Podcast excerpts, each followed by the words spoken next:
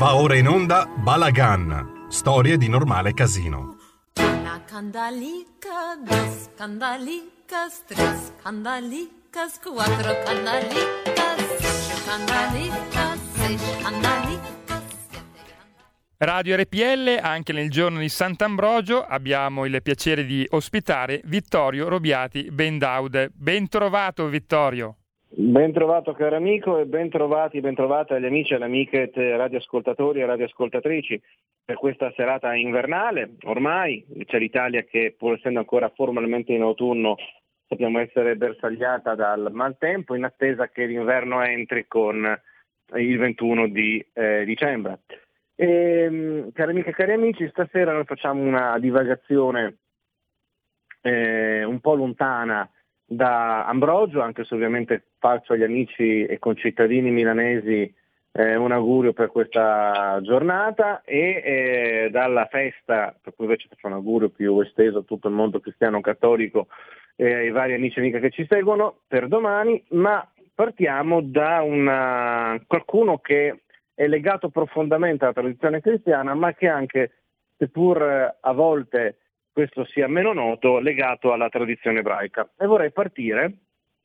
sperando che questa sia la prima di una serie di eventi che ci accompagneranno nelle edizioni di eh, Radio Padania prossimi, nelle prossime puntate, nei prossimi mesi, cioè vorrei parlare di eh, Dante Alighieri. Vorrei parlare di Dante sapendo che con eh, l'anno eh, incipiente eh, noi festeggeremo il settimo centenario della morte del grande italiano che eh, appunto eh, spirò attorno tra mi pare i 13 e 14 di settembre del 1321. E, mh, parlare di Dante significa parlare di tante cose, significa mettere al fuoco e al centro della nostra riflessione sia l'Italia nella sua consistenza geografica, nella sua territorialità, con tutti quei luoghi eh, non soltanto quello in cui Dante si trovò a soggiornare, il Dante peregrino, non il Dante pellegrino della commedia, ma il Dante peregrino per l'Italia eh, ed esule per l'Italia, eh, mh, ospite di alcuni grandi stati italiani, di alcune signorie straordinarie come era la corte di Cangrande della Scala a Verona, di cui parlerò tra poco, eh, ma significa anche parlare di tutta quell'infinità di luoghi, a volte luoghi anche molto piccoli, eh, dell'Italia ehm, del 200, del 300, eh, citati e eternati dalla ineffabile poesia dantesca.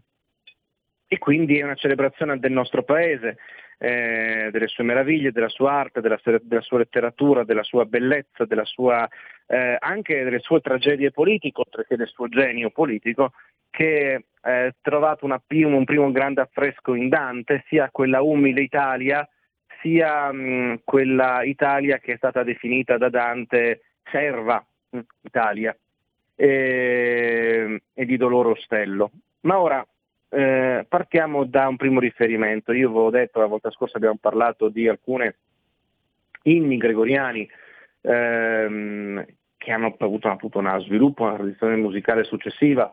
ehm, con cui i cristiani eh, sono soliti, specialmente in tradizione occidentale, quindi cristiani cattolici o protestanti, accogliere il periodo d'avvento, eh, inni molto belli eh, in lingua latina. Ho detto che avremmo fatto una fuga sulla festa ebraica di Hanukkah che eh, inizia giovedì prossimo, per cui faccio i migliori auguri ai miei correligionari che ci ascoltano, ma di cui parleremo meglio e più puntualmente la prossima settimana, che saremo ancora nel bel mezzo delle otto sere in cui si accende il candelabro di Hanukkah e poi avremo avuto modo di parlare d'altro. Ma allora tra Hanukkah e eh, l'Avvento eh, parliamo di Dante.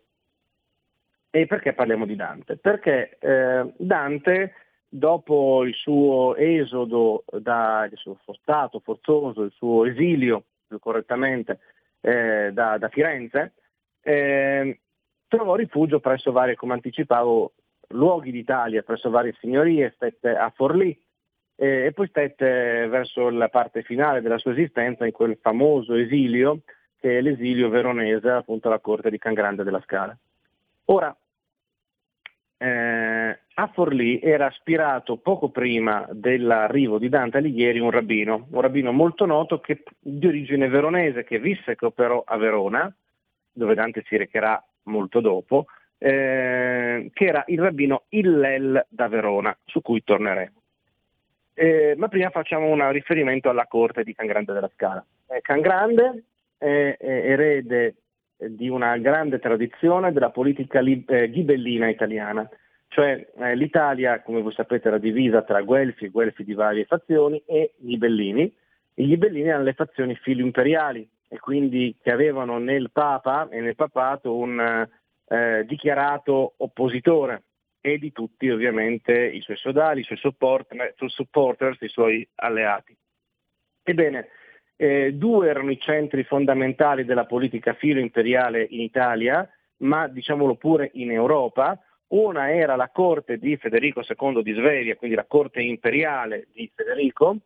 che eh, personalità straordinaria, vi ricordo che è nato una terra che eh, è a me molto cara, cioè in terra di Marca, è nato a Iesi eh, e poi dopo eh, visse appunto questa magnifica Magna Curia, come veniva chiamata, eh, in Sicilia, dove appunto lo stupor mondi illuminò lo mondo, per dirla, per dirla così, con un fare un po' poetico. E eh, se a ehm, Federico, che era appunto l'imperatore, poi la corte siciliana rimase sempre fine imperiale, eh, abbiamo un'altra corte che è il principale avamposto filo imperiale d'Italia ed Europa, che è la corte di Ezzellino III da Romano, che eh, eh, sposò eh, la figlia di Federico, Selvaggia, e che adottò una politica strettamente e fortemente filo imperiale, Mm, questo gli causò ovviamente una serie di conflitti e di grandi rogne, eh, visti il Papa e i suoi alleati, morì a, eh, per le ferite a Soncino, se non vado errando, Soncino città, un paese meraviglioso, eh, legato appunto alle sorti d'Italia e anche alle sorti ebraiche, perché a Soncino abbiamo una famosa stamperia ebraica che opera già dal 400, che è qui dagli esordi della stampa, legato a una famiglia di stampatori ebrei che vengono dalla Germania, che vennero dalla Germania e che adottarono proprio come loro cognome il cognome di questa località nel Bresciano, cioè i Soncino. Eh, bene, molto tempo prima Ezzelino morì lì, morì lì eh, ovviamente essendo filo imperiale profondamente irato e adirato con i pontefici eh, senza eh, volere conforto religioso. Eh, questa politica si mantenne anche successivamente in Verona con la eh, dinastia Scaligera e ehm, tra l'altro anche eh, le, in, in, della Scala furono eh, in qualche modo imparentati con, ehm, in vario modo con discendenze di Federico II di Svevia. Ma perché dico questo? Perché nella Verona filo imperiale di Ezzelino III da, Mora, da Romano dove poi in, Can, in Cangrande i detrattori verranno, vedranno un nuovo Ezzellino in negativo e invece gli ammiratori un nuovo fulgido Federico II in positivo questa volta. Bene, alla corte di Ezzellino III viene, ehm, dimora in Verona una, una, una buona comunità ebraica mh, mm, che ha dei personalità di primo ordine e che invita dalla Spagna un rabbino famoso, un rabbino che oggi trovate nelle, in tutte le edizioni della Bibbia ebraica, lo trovate tra i principali commentatori, il suo nome era Avraham ibn Ezra. Avraham dimora a Verona per un certo periodo, ospitato da questa illustre famiglia. Questa illustre famiglia di ebrei veronesi che lavorano a palazzo, sono intellettuali, sono traduttori e al contempo sono mistici, sono persone religiose, ma sono i punti intellettuali di quella corte, prima di Ezzellino, poi di Can Grande, dove ci sono liberi pensatori, politici, ehm, persone non gradite alla corte papale, ehm, artisti, ehm, ebrei e anche intellettuali in odore di eresia. Eh, questo fa di queste corti le corti più interessanti, vivaci d'Europa e al contempo le fa le più odiate da parte del potere pontificio. Ebbene, il ehm, buon ehm, Avram Ibn Ezra stette a Verona, quindi ci fa capire anche quanto i veronesi erano legati a questa, quanto fosse prospera questa comunità, che era anche legata agli ebrei mitteleuropei, sia per continuità geografica, sia perché c'erano dei legami familiari tra fam- queste famiglie diciamo, leadership, di leadership della comunità ebraica di Verona e il bacino del Reno, in particolare le comunità di Spira, Magonza e Worms, annientate nella prima crociata, ma che successivamente animarono molto l'ebraismo tedesco, dove vi erano molti mistici. Ora, che succede? Succede che uno di questi figli di questa famiglia che ospitò eh, eh, Avrami Benesa, un certo, ve l'ho già detto, Illel da Verona, che andò a studiare eh, a Tudela in Spagna, poi eh, studiò a Capua, eh, mistico e contemporazionalista e medico, eh, che è in contatto con un tale maestro Gaio che è il medico di Bonifacio VIII, quindi l'arcinemico di Dante Alighieri, Papa Bonifacio, e che ehm, poi ritornerà a Verona per un certo periodo e come vi ho detto morirà a Forlì, dove a Forlì eh, incontrò eh, poco dopo, scusatemi, dopo la sua morte, poco, poco dopo fu oh, ospitato per un certo periodo, più o meno un anno, un anno e mezzo, eh, Dante, nella prima parte del suo peregrinare per l'Italia come esule.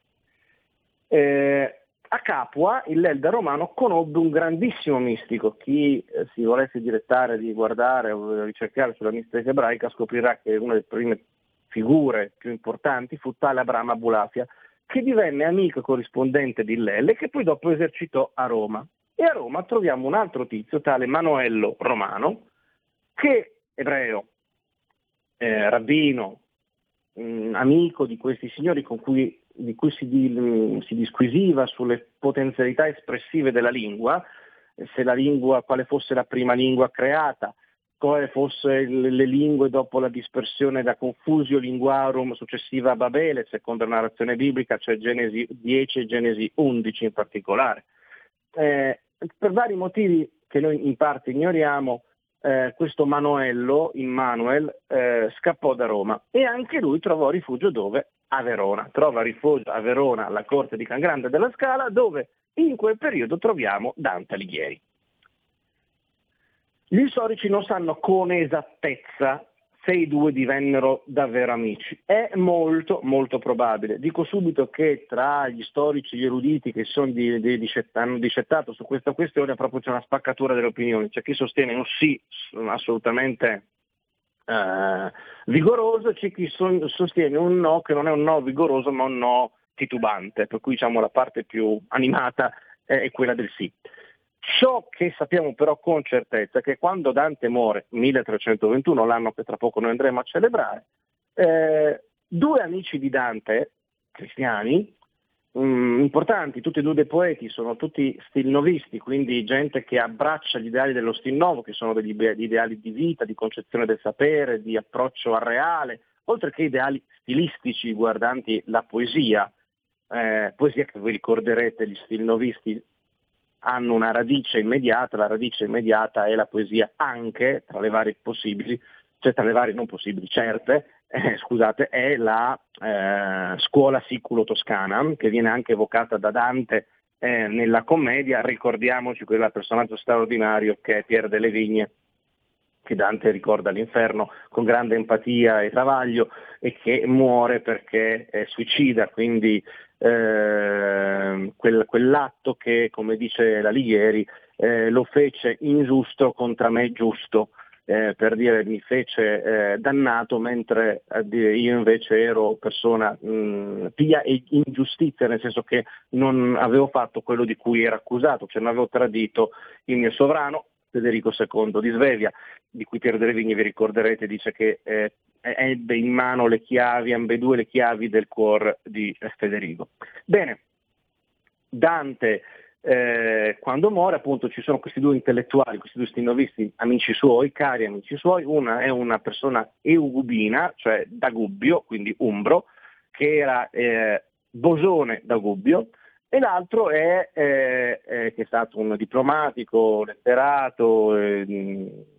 e anche giurista, l'altro invece è un uomo di diritto, un uomo di lettura, di, di, studio del diritto, e anche egli diplomatico, e anche egli poeta, molto più noto, Cino da Pistoia, che esercitò anche come docente nell'Università di Camerino, università molto antica, quella di Camerino nelle Marche, in provincia di Macerata, posto delizioso eh, dilaniato dal sisma del 2016, per cui un, ami- un saluto un abbraccio a tutti gli amici camerti che ci ascoltano, a tutti i marchigiani e come agli umbri ovviamente, e mai lesinare con gli abbracci. Bene, Cino da Pistoia e Bosone da Gubbio eh, sono in contatto tutti e due con Manuello, cioè sono tutti e due amici e di Dante e tutti e due amici di Manuello. E quando Dante muore Bosone scrive un sonetto a Manuello, il rabbino Manuello da Roma, che nel frattempo era diventato rabbino capo di Ancona, poi si spostò a Recanati dove c'era un mistico eh, italiano, ebreo, che anche lui discettava sulla lingua sul potere della lingua ebraica e non sulle lettere, sulle capacità espressive degli esseri umani, cioè Rabbi Menachem Beniamin da Recanati, si spostò poi a Macerata, il buon Manuello, per morire a Fermo, sempre delle Marche, tutto un percorso marchigiano, quello di Manuello dopo che scappa da Roma, eh, ma per tanto tempo stette a Verona, come avevo detto, e dai sonetti che abbiamo di Bosone che piange la morte di Dante, Cristiano che, la, che, piange la morte di Dante, di Manuello Ebreo che risponde piangendo anch'egli la morte di Dante, non possiamo non pensare, e questo suffragare la tesi, che i due fossero stati buoni amici. Perché tutto questo? Perché probabilmente certe teorie linguistiche che Dante espone, non nella commedia, ma nel eh, De Vulgariloquenzia, cosa che viene fatta anche rilevare da Umberto Eco, un magnifico saggio sulla lingua perfetta pubblicato dalla Terza, saggio che consiglio anche in onore di questo grandissimo italiano eh, che fu il professor Eco. Eh, ebbene, eh, Umberto Eco parla esattamente di queste idee mistiche, cabalistiche, linguistiche che probabilmente Dante eh, con cui Dante fece i conti e che lo suggestionarono e che lo misero anche a contatto con parte della cultura islamica che in parte introitò nel poema e che gli, Dante sappiamo perfettamente fa un poema cristiano, sia ben chiaro, fa un poema da cristiano cattolico del 300, eh, tomista, ma sappiamo anche quanto originale fosse la posizione di Dante e quanto, eh, e quanto se vogliamo, ehm, eccentrica fosse la sua posizione rispetto all'ortodossia eh, vigente all'epoca. Quindi ehm, giustamente ehm, Umberto Eco, ma mica solo lui, c'è un professore di Verona, eh, il professor Battistoni, c'è il, oggi il professor Umberto Fortis a Venezia, ma c'è tutta una tradizione molto antica che vede soltanto professori ebrei italiani, ma anche italiani famosissimi eh, come Carducci che si schieranno a favore di questo incontro tra Manuello eh, e Dante. E, ehm, detto questo, eh, abbiamo una cosa abbastanza simpatica, cioè Manuello Romano introdusse in ebraico, dall'italiano all'ebraico, alla lingua ebraica, il genere letterario del sonetto, cioè è qualcosa che Emanuello, essendo stilnovista anch'egli, eh, e scrivendo anch'egli in lingua italiana, ma ritiene e, e, che partecipando come rabbino, come ebreo, come intellettuale, come stilnovista alla nascita del volgare italiano nel suo massimo splendore e sistematizzazione, la commedia dantesca, la commedia, tu, commedia tutta l'opera degli stilnovisti, pensiamo a quei grandi, no? quando Dante li chiama Guido, Lapo e Dio, per cui Cavalcanti, ma pensiamo anche, visto che Emanuello fu un poeta giocoso, che continua a dire preferirei l'inferno con belle donne giovani piuttosto paradiso che sarebbe una roba noiosissima con vecchie eh, e storpi, li lascio tutte queste cose al paradiso, cosa che gli valse secoli dopo una scomunica da parte di un rabbino, di un altro rabbino, però ecco questa poesia giocosa di Manuello la troviamo in un altro amico di Dante, famosissimo anche perché musicato da Fabrizio De André, cioè il, l'indimenticabile Cecco Angiolieri, no? ve lo ricordate, se fossi fuoco arderei lo mondo, se fosse vento il tempesterei, eh, e che chiude dicendo nella, alla fine del sonetto, se fossi cieco come sono e fui, eh, dice che appunto lascerebbe a tutti gli altri donne vecchie eh, brutte e si prenderebbe invece quelle giovani eh, carnose e belle. Poesia giocosa del 300, eh, scherzi tra stilnovisti, e, e genialità ed estro italiano, non c'è soltanto la donna, la donna angelicata eh, di un certo stil nuovo, c'è anche quella un pochino più vivace delle tinte passionali di Cecco Angiolieri. Eh, dico questo perché Manuello introduce il sonetto, porta nella lingua ebraica l'endecasillabo, eh, rivisitato appunto da tutto lo studio delle, della lingua italiana nascente. E, eh, e non è il primo, cioè, non, scusatemi, è il primo ma non è l'ultimo. Cioè, abbiamo tutta una teoria di rabbini italiani, Mosè D'Arieti, che fu medico di Papa Eugenio IV e di Papa Pio II, quel famoso Pio II, Enea Silvio Piccolomini che creò la città di Pienza, grande umanista, eh, e fu rabbino a Fabriano, oltre che poi rabbino di Roma, anzi rabbino di Roma. Ehm, Mosè D'Arieti scrisse un libro che si chiama Mikdash Meaz, il piccolo santuario, in metrica endecasillabica, mutuando eh, l'Alighieri. Ma ancora nel 600 abbiamo il rabbino Moshe Zaccuto, eh, grande studioso che si alterna tra Venezia, Mantova e Padova, eh, che scrisse L'inferno allestito, che è pubblicato in italiano da Bonpiani, eh, italiano ed ebraico testa fronte, con stilemi barocchi, anche non soltanto italiani ma spagnoleggianti, che ancora riprende dei troppi danteschi. E siccome si era occupato soltanto dell'inferno, poco dopo un rabbino ferrarese, tale Olmo, scrisse l'Aeden Aruch, cioè il, paradiso allestito. Ecco, questo è un piccolo mh, mm, frammento di storia italiana da più prospettive e che credo che ci possa accomunare, no? Adesso qui siamo tra Hanukkah e Natale, per cui eh, penso che queste citazioni siano assolutamente consonanti al clima, ma che credo ci possano portare, eh, oltre che dare delle piste di lettura, qualcosa potete trovare in materia spulciando in internet, eh, a trattare come quello che mi prefiguro di fare eh, dal prossimo gennaio eh, la solenne e sublime maestà di Padre Dante E quindi questo è un po' quello che vi propongo per il futuro, cari amici. Con questo buon ascolto e per domani buona festa.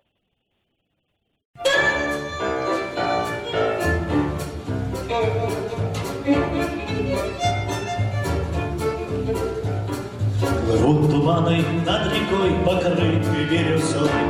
Стоит у песнею встречают и с песней провожают. Одесса, мама, милый город мой. Одесса, жемчужина у моря. Одесса, где за горя. Одесса, родной жемчужный край, Живи, моя Одесса, живи, процветай. Avete ascoltato Balagan, storie di normale casino.